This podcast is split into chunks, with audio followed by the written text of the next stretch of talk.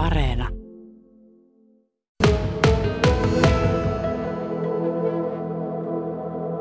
No mä voisin aloittaa semmoisesta pienestä tilastopläjäyksestä, eli ehkä sen takia, että meidän tilastot näyttää, että 40 prosenttia avioliitoista päätyy eroon.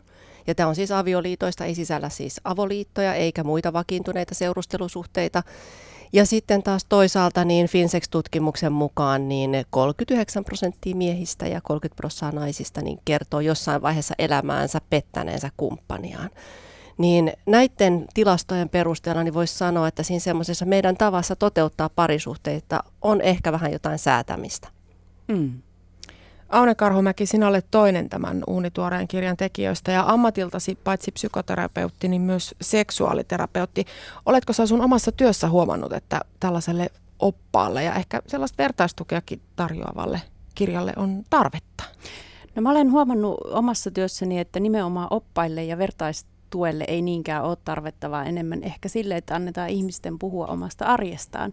Eli asian tuntijoille on tarvetta. Paula Tiessalo, sä olet paitsi terveystoimittaja, niin myös seksuaalineuvoja. Sä käytät itsestäsi tällaista titteliä kuin rakkaustutkimusmatkailija. Mitä se tarkoittaa? Nyt tuli, tämä oli, tämä oli ehkä se vaikein kysymys, johon mä en ollut yhtään varautunut vastaamaan, mutta se tarkoittaa sitä, että Mua on pitkään häirinnyt semmoinen, miten me rajataan lämpimiä tunteita ja rakkautta niin kuin kuuluvaksi oikeastaan vaan siihen parisuhteeseen.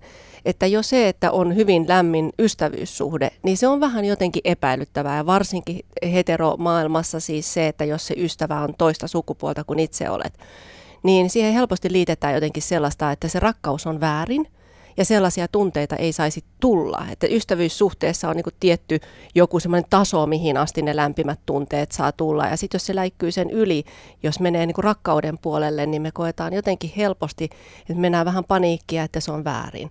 Ja sitten taas toisaalta niin kuin parisuhteessa oletetaan, että siihen parisuhteeseen niin kuin ladataan ihan hirveästi odotuksia, että kaikki tunteet, seksuaaliset tunteet, turvan tunteet, rakkauden tunteet pitäisi niin kuin forever, alusta loppuun tietyllä lailla rajata vaan siihen kahden ihmisen parisuhteeseen. Niin mua tämä häiritsee. Mä koen, että, että rakkautta ja tunteita, niin mitä enemmän niitä käyttää, niin sitä enemmän niitä niin kuin jotenkin maailmaan tulee.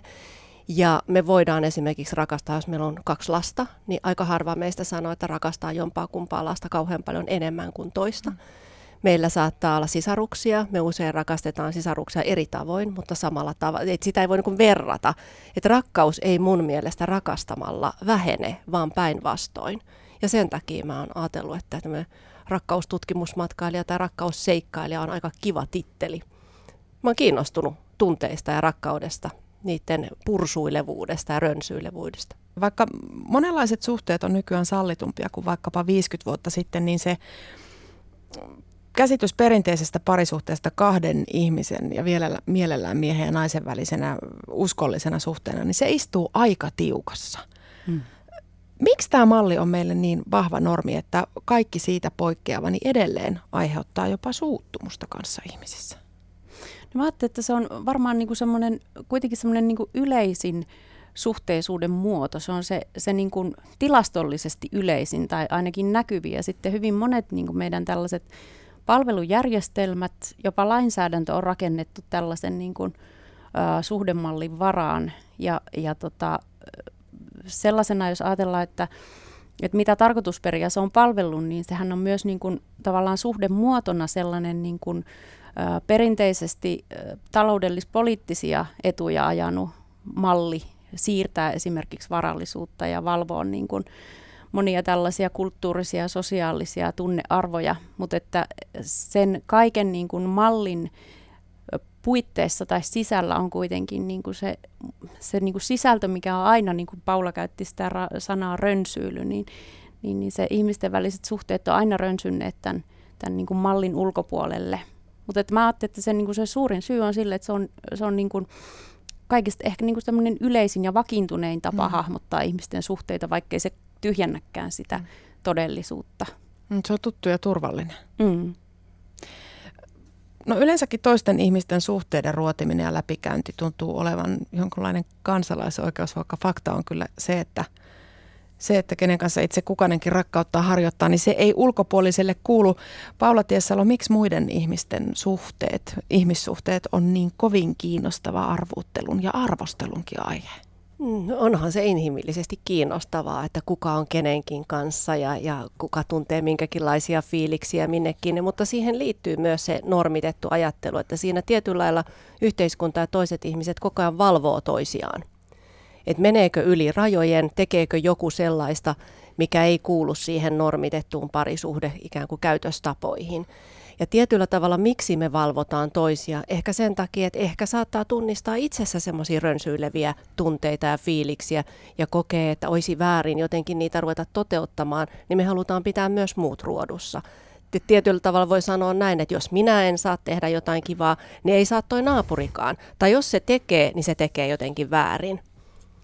No tässä kirjassa monet näiden perinteisten suhdesääntöjen vastaisesti elävät ihmiset kertovat omia tarinoitaan, niin miten vahvana tässä näissä tarinoissa tulee ilmi se, että sitä vähän erilaista parisuhdetta joutuu selittelemään muille ihmisille? No ehkä se tulee vahvimmin esiin siinä tilanteessa, kun, kun niin kuin ollaan tämmöisissä niin kuin perinteisissä ähm, normitetuissa kohtaamisissa, niin kuin vaikka suku, tapaamiset tai, tai tällaiset ihan vaikka, että no mitä teet juhannuksena, ootko menossa sun miehen kanssa mökille, niin tällaisissa kysymyksissä, missä niin kuin, tavallaan niin kuin, ää, pitää, niin kuin, tai ei pidä, mutta että jollain tavalla tullaan esille sen oman, oman niin kuin intiimisuhteen myötä, niin, niin, niin sellaisissa tilanteissa ehkä ihmiset sitten kokee, että, että he joutuu nimenomaan salaamaan sitä, sitä omaa suhdetodellisuuttaan osittain siinä, siinä pelossa, että sen oman suhdetodellisuuden paljastaminen jollain tavalla saattaisi vaikuttaa esimerkiksi siihen kykyyn, miten heitä arvioidaan asiantuntijatehtävissä esimerkiksi, tai, tai sitten millä tavalla tämä heidän suhdetodellisuutensa ehkä olisi ristiriidassa sen suhteen, mitä heidän niin kuin vaikka työnantajan oletetaan olettavan alaistensa niin kuin miten heidän oletettaisiin elävän elämäänsä. Tai, tai sitten toisaalta se, että pelätään ehkä, että tuotetaan jollekin läheiselle mielipahaa tai herätetään turhaa ihmettelyä. Että tällaisissa tilanteissa mm. ihmiset usein kokee, että he joutuu salaamaan, jos elävät vähän epä, epä niin sanotusti normin ulkopuolisessa suhdemuodossa. Niin, että jos sulta kysytään, että oletko lähdössä juhannuksena miehen kanssa mökille, niin sen sijaan, että sanoisit, että joo, mun molemmat miehet lähtee mukaan, niin on ehkä helpompi sanoa vaan, että joo. Mm. Näin se on. Niin. Ja sitten siihen sisältyy toki myös tämmöisiä yhteiskunnan ennakkoluuloja, toisten ihmisten ennakkoluuloja, joita ei pysty millään lailla kontrolloimaan. Että vaikka itse ja läheiset olisi täysin sinut ja tietoisia erilaisista ihmissuhdekokonaisuuksista, niin ajatellaan tilannetta, että vaikka ihmisellä on oma firma – ja hän tulee tällaisen asian kanssa julki, niin hän voi saattaa niin kuin menettää ihan oikeasti siinä myös asiakkaansa. Mm. Että asiakkaat käveleekin siihen viereiseen kampaamoon tai siihen viereiseen autokorjaamoon, eikä tule enää sun luokse, koska eivät pysty asiaan jollain lailla suhtautumaan neutraalisti. Että tässä niin kuin näihin liittyy ihan oikeasti tämmöisiä myös niin kuin hyvin todellisia uhkakuvia, jonka takia ihmiset joutuu tekemään jokainen itse sen uhka-arvion ja sen vaara-arvion, että mitkä on ne riskit, jos mä tulen esille sellaisena ihmisenä kuin mä olen sen kokonaisuuden kanssa, joka on mulle tärkeä. Radio Suomen illassa vieraina Parisuhdepäivitys-nimisen kirjan tekijät Paula Tiessalo ja Aune Karhumäki. Käydään läpi muutama termi, jotka tässä kirjassa nousevat esiin. Minkälainen suhde on avoin suhde?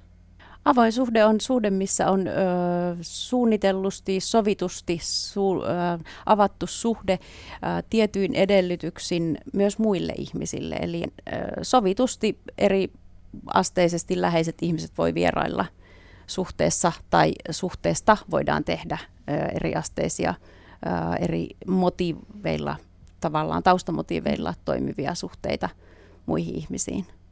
Eli saa olla useita kumppaneita. Onko ne muut aina seksikumppaneita vai voiko ihminen tavata sen varsinaisen parisuhteen ulkosta, ulkopuolella olevaa ihmistä ihan jostain muista syistä kuin seksistä, vaikka sen takia, että sen ihmisen kanssa jotenkin keskusteluyhteys on syvempi tai... Kyllä, tämä on hyvä, hyvä ottaa tässä itse asiassa juurikin.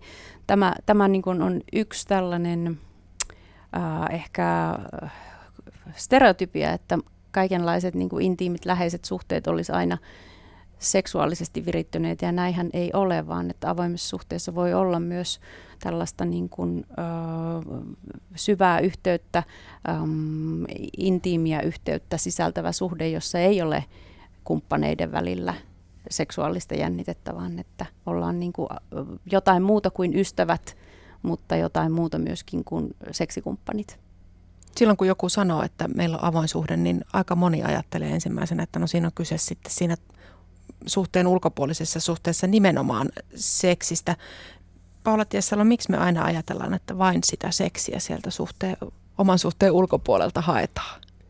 No, seksihän on toki mielenkiintoinen aihe ajatella, mutta toki ää, se on asia, joka tyypillisesti ja normitetusti perinteisesti liitetään vain siihen parisuhteeseen.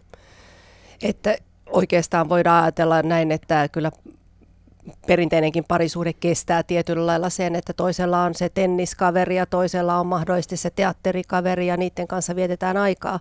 Mutta se perinteinen parisuhde ei oikeastaan millään tavalla mahdollista sitä, että seksiä harrastetaan jonkun ulkopuolisen kanssa.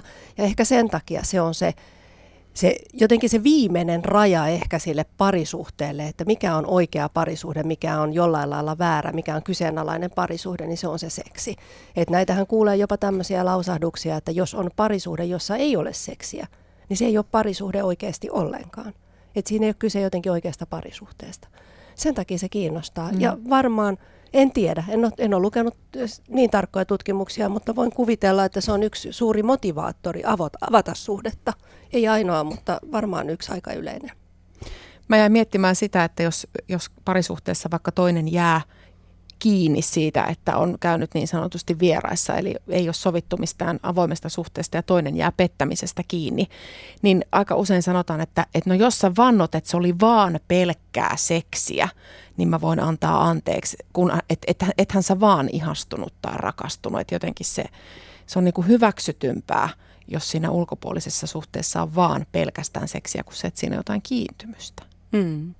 Niin, mä ajattelin, että se on niinku tavallaan e, yksi esimerkki siitä, että me, me usein ö, rakennetaan sitoutuneita tai solmitaan sitoutuneita suhteita sen turvallisuuden ja tällaisen niinku inhimillisen niinku yhteyden ja pysyvyyden varaa. Ja sitten jos, jos niinku sellaiset sidokset tavallaan uhkaa ö, rikkoutua siksi, että joku toinen hakee turvaa ja, ja sitoutumista jostain muualta, mitä, mistä merkkinä – rakastumista ja rakkautta niin kuin pidetään, tai sitä ainakin pidetään niin kuin sitä sellaista liittoa uhkaavana, niin sitä kautta mä ymmärrän sen, että, että se on niin kuin huojentava tieto kuulla kumppanilta tai, tai niin kuin toivoa sellaista vastausta, että pettämisen syynä olisi ollut pelkkä vietti, eikä niinkään se rakastuminen.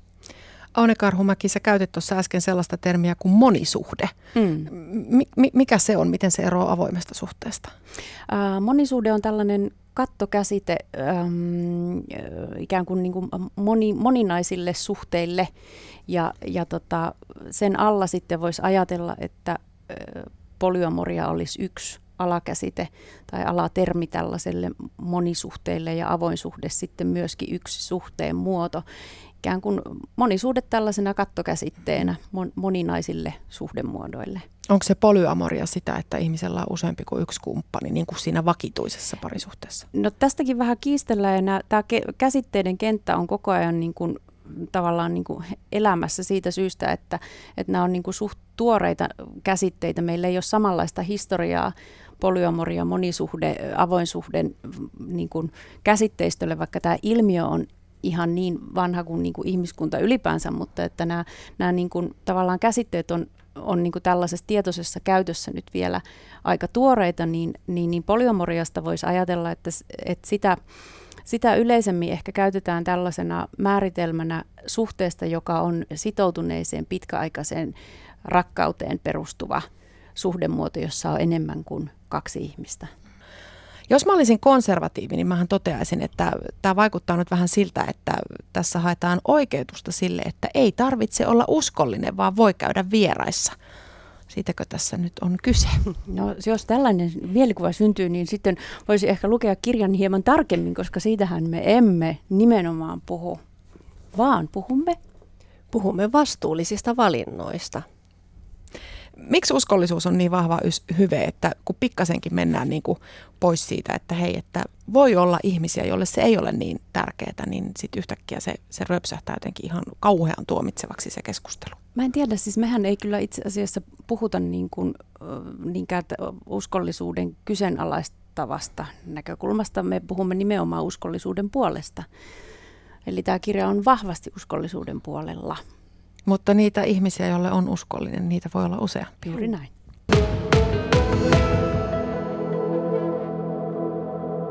Radio Suomen illassa puhutaan tänään rakkauden monista muodoista ja parisuhteen monista muodoista. Vieraana ovat Paula Tiessalo ja Aune Karhumäki, jotka ovat tehneet parisuhteille vähän uusia säätöjä.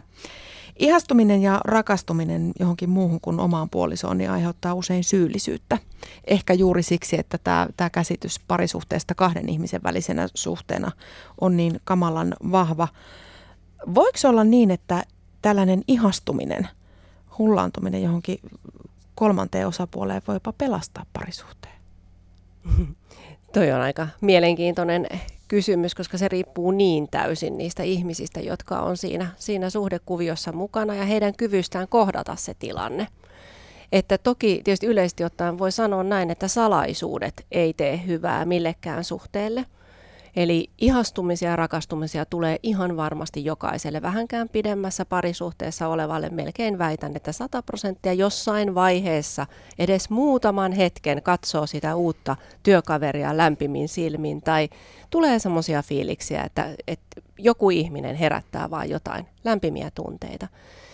Ja jos niitä tunteita kauheasti niin kuin torjuu tai pyrkii torjumaan, mehän ei voida meidän tunteita hallita – mutta me voidaan hallita tietyllä sitä, mitä me niille tehdään. Ja salaisuudet, tunteiden, vahvojen tunteiden salaaminen, parisuhteen, ulkopuolisten tunteiden salaaminen ihan takulla vaikuttaa parisuhteeseen. Voi vaikuttaa riitoina, voi vaikuttaa vetäytymisenä, voi vaikuttaa toiseen isompana, valtavana kontrollina. Että jos minä tunnen jotain rönsyileviä tunteita, niin ajatus siitä, että varmaan toi toinenkin tuntee niitä jotain kohtaan ja aletaan kontrolloimalla sitä toista ehkä säätelemään niitä omia vaikeita tunteita. Eli voiko ihastuminen johonkin ulkopuoliseen ihmiseen pelastaa parisuhteen, riippuu täysin siitä, mm. miten niitä ihastumisen tunteita pystytään ensinnäkin itse käsittelemään ja miten ne pystytään kommunikoimaan siinä suhteessa ja mitä niille sen jälkeen päätetään tehdä. Ihastumisen tunteethan on ihania. Ihminen mm. voi hyvin, kun se on ihastunut.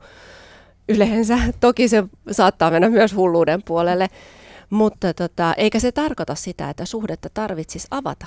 Mutta ylipäänsä niistä rönsyilevistä rakkauden tunteista kannattaa pyrkiä parisuhteessa puhumaan, jotta ei tule salaisuuksia. Ja sen jälkeen katsoa, että voidaanko me näille asioille tehdä jotain ää, tietoisia ratkaisuja mm. sen sijaan, että jompikumpi meistä jossain vaiheessa NS lainausmerkeissä ajautuu pettämään. Että se vaan tapahtui siellä pikkujouluissa. Niistä ihastumisen tunteista koetaan aika usein sitä syyllisyyttä, mistä jo tuossa puhuttiinkin, mutta te siis kannustatte siihen, että jos tällaisia rönsyjä tulee, niin rohkeasti suu kun, auki ja puhu. Kun, kun niitä, niitä rönsyjä, rönsyjä tulee. tulee, niin niistä puhuttaisiin. Niin tunteillehan ei voi mitään, mutta omalle käytökselle ja sille, mitä tekee, niin sille voi paljonkin. Kyllä. Joo, ja mä ajattelin, että ihmiset on kuitenkin niin kuin vastuussa aina siitä, siitä niin kuin tavasta toimia ja siitä, että minkälainen yhteinen kulttuuri siihen suhteeseen on luotu. Että jos, jos alusta asti esimerkiksi on, jotkuthan siis meinaan solmii myös suhteessa sillä ajatuksella, että he kertoo heti suoraan, että en ole niin kuin monosuhteinen, niin jos, jos semmoisessa tilanteessa on suhde, suhde niin kuin solmittu, niin silloinhan täl, tällaiselle kirjalle ei ole, niin kuin, tai nä, nä, tällaiselle keskusteluille, ylipäänsä tällaisen asian esiin tuomiselle, vaikka tällä tavalla radiossa ei ole mitään niin kuin, u, uutta tietoa sinänsä, mutta että sitten moni kuitenkin saattaa niin kuin, tulla siihen suhteeseen sillä ajatuksella, että nämä tunteet olisi väärin, niin, niin, niin ehdottomasti ajattelen, että, että se vastuu siitä omasta toiminnasta ja siitä, että otetaan ne tunteet puheeksi, on myös sitä, sitä niin kuin käytännön niin kuin suhteen hoitamista ja vastuun kantamista myös niistä tunteista, joille niin kuin sanottu, että ei, ei, ei sinänsä niin kuin oikein ole mitään oikeaa tai väärää, ne vaan on. Mitä sitten, jos käy niin, että on ollut parisuhde jo pidempään ja sitten toinen haluaakin avoimen suhteen ja toinen ei? Onko se ajatus silloin haudattava ja tyydyttävä siihen omaan mussukkaan tai sitten vaihtoehtoisesti erottava? No mä ajattelen sillä tavalla, että ei, äh, lähtökohtaisesti äh, kenenkään ei pidä suostua sellaiseen suhdemuotoon, mikä ei tunnu omanlaiselta. Eli että jos, jos niin kuin vahvasti tuntuu siltä, että, että mä en ole monisuhteinen, niin silloin, silloin todennäköisesti tulee keskusteluun se, että voidaanko me jatkaa yhdessä. Niin, aika usein olen itsekin puuskahtanut ja kuulun monen muunkin puuskahtavat, miten ihmeessä joku nyt vielä haluaisi jonkun toisen suhteen, kun tämän yhdenkin kanssa on niin valtavan paljon tekemistä. Niin jotenkin tuntuu, että mitä enemmän ihmisiä, sen enemmän ongelmia ja vaikeampi yhteen sovittaa. Miten tässä kirjassa nämä ihmiset, jotka kertoo omasta elämästään, niin minkälaisia ongelmia tällaisessa avoimessa tai polyamorisessa suhteessa sitten? Onko ne samanlaisia kuin kahden ihmisen parisuhteessa? Toki niissä on samanlaisiakin piirteitä, että se on se, joku on juonut maidot jääkaapista ja nyt en saa aamukahvia, niin tämän tyyppisiä. Mutta tota, se, mitä ihmiset toi eniten esille, niin suurimmat hankaluudet liittyy ajankäyttöön. Toki mitä enemmän ihmisiä, sitä vähemmän on tietyllä lailla aikaa per ihminen ja mustasukkaisuuteen kyllä se nousee sieltä, että monisuhteiset avoimessa suhteessa olevat ei ole yhtään sen vastustuskykyisempiä mustasukkaisuuden tunteille kuin perinteisessä parisuhteessa olevat. Suuri ero on ehkä siinä, että, että tota, monisuhteissa olevien on pakko puhua siitä asiasta. Muuten se setti ei toimi. Ja se, että oppii jollain lailla, vaikkakin kipuillen ja vaikeuksia, ei se ole helppoa, ei meitä kouluteta, ei meille kukaan koulussa seksuaalikasvatuksen tunnilla, jos sellaisia edes on, niin kukaan ei kerro, että miten kommunikoit sun kumppanin kanssa mustasukkaisuudesta, kun hän on jonkun toisen kanssa ulkona. Ei tällaisia vaan kerrota mm. meille, niin meillä ei ole työkaluja. Jo, joka tarkoittaa sitä, että varmaan meistä jokainen joutuu opettelemaan niitä työkaluja itse. Ja siihen auttaa ehkä jonkun verran sitten semmoinen tietynlainen itsensä tunteminen, rehellisyys ja semmoinen sen ymmärtäminen, että, että mun tunteet on mun tunteita ja toi toinen ei ole niin vastuussa siitä, että hänen pitäisi jotenkin mukailla mun tunteita tai tehdä semmoisia asioita, joita, jotka tekis mun olon helpommaksi. Eli se omien tunteiden niin kuin miettiminen ja, ja niiden käsittely, niin sieltä se lähtee, se vaikeidenkin asioiden käsittely. Et keskusteleminen on se asia, mitä monisuhteissa olevat ja avoimessa suhteessa olevat joutuu tekemään. Ja joutuu keskustelemaan oikeista asioista, ei vaan sillä lailla täyttämään ilmatilaa koko ajan höpisemällä meistä, vaan oikeista asioista, vaikeista asioista, omista peloista, miltä minusta tuntuu, kun sinä vietät viikonlopun jonkun toisen kanssa. Niin ne ei ole helppoja asioita sanoa. Ja siinä harjaantuu pikkuhiljaa, mutta tota, oikeassa olet. Mitä enemmän ihmisiä, sitä enemmän säätöä. Ja sen takiahan siellä yksi haastateltavakin on sanonut, tai yksi kysely, meidän kyselyyn vastanneista sanoi, että heillä on ollut monisuhde, ja sitten he kumppaninsa, tämän ensisijaisen kumppanin kanssa päätti sulkea suhteen, pitää sen ihan perinteisempänä parisuhteena, koska lainaus ö, heidän tota vastauksestaan, he eivät jaksaneet enää sitä polyhärdelliä.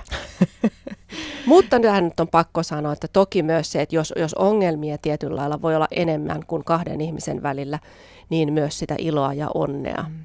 on, on enemmän. Eri ihmisten kanssa voi tutkailla erilaisia tunteita, voi tehdä erilaisia asioita. Ja tosiaan siis rakkaushan ei vähene rakastamalla, mm. vaan päinvastoin. Miten tarkat säännöt tällaiseen epätyypilliseen suhteeseen pitää teidän mielestä laatia?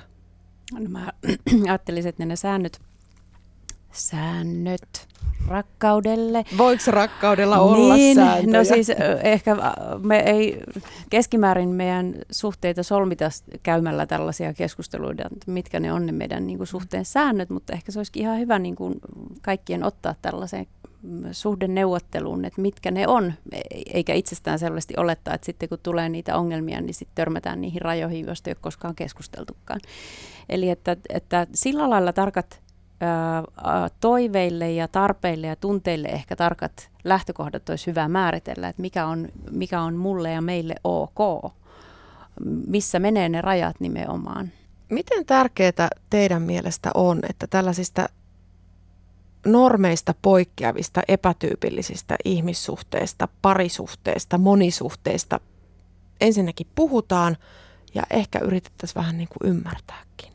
Toistaiseksi tämä lähestymistapa on niin kuin jännä, että mekin puhutaan tässä normeista poikkeavista suhteista, mutta että se olisi toivon mukaan niin kuin, suunta kohti sellaista elämää, missä ei tarvitsisi ihan hirveästi määritellä, että mikä on normi ja mikä siitä poikkeama, vaan että, että niin kuin ihmiset nimenomaan enemmän tutkis itseään ja toisiaan ja toistensa toilailuja siitä näkökulmasta käsit, miten te olette saaneet ton toimimaan ilman, että tarvii sanoa, että toi ei ole normaalia. Eli siis on tärkeää puhua, mutta on tärkeää myös pikkuhiljaa luopua, luopua tällaisista normi-epänormi käsitteistä. Ja puhuminen toki auttaa siihen, että täl, erilaiset suhteet, niin näähän ei ole mitään nykyajan kotkotusta. Et ihmiset on keksinyt luovia ratkaisuja omaan rakkauselämäänsä ja suhdeelämäänsä niin kuin historian sivu. Että tota, se puhe siitä, avoin puhe siitä, että ihmissuhteita voidaan toteuttaa muullakin tavalla kuin ihan tämmöisellä papin aamenella ja parisuhteella, niin se ensinnäkin luo ö, ajatuksiin semmoisia mahdollisuuksia että voi kohdata myös ihmiset, jotka on erilaisissa parisuhteissa, erilaisissa ihmissuhteissa, niin sä voit kohdata heidät avoimin mielin, kun sulla on vähän tietoa. Ja sitten taas toisaalta se voi antaa jollekin, joka on sisäisesti miettinyt, että mikä minussa on vikana, kun vaikka koko ajan menen naimisiin eroan, menen naimisiin eroan jatkuvasti, tehdään niin kuin sarjamonogamiaa tietyllä lailla, niin tällaiselle ihmiselle saattaa esimerkiksi olla aikamoinen oivallus se, että ei sun tarvitsekaan valita koko ajan sitä yhtä. Et ehkä sinulle onkin luontaisampi tapa elää sitä sun ihmissuhde kokonaisuutta vähän erilaisella mallilla. Niin sen takia puhe on tärkeää. Me tarjotaan myös semmoisia oivalluksen hetkiä. Ja ennen kaikkea kirjassa tärkeänä pointtina oli antaa ihmisille mahdollisuus kertoa heidän todellisuudestaan me tehtiin moni ihminen näkyväksi ja annettiin heille ääni, ja se on super tärkeää. Ihmiset, jotka ei saa ääntään kuuluviin tässä yhteiskunnassa, niin kokivat todella niin kuin, ää, onnelliseksi itsensä, että heitä kerrankin kuunneltiin. Paula Tiessalo, Aune Karhumäki, kiitos vierailusta Radio Suomen illassa ja mä toivotan teille oikein rakkauden täyteistä kesää. Kiitos samoin. Kiitos.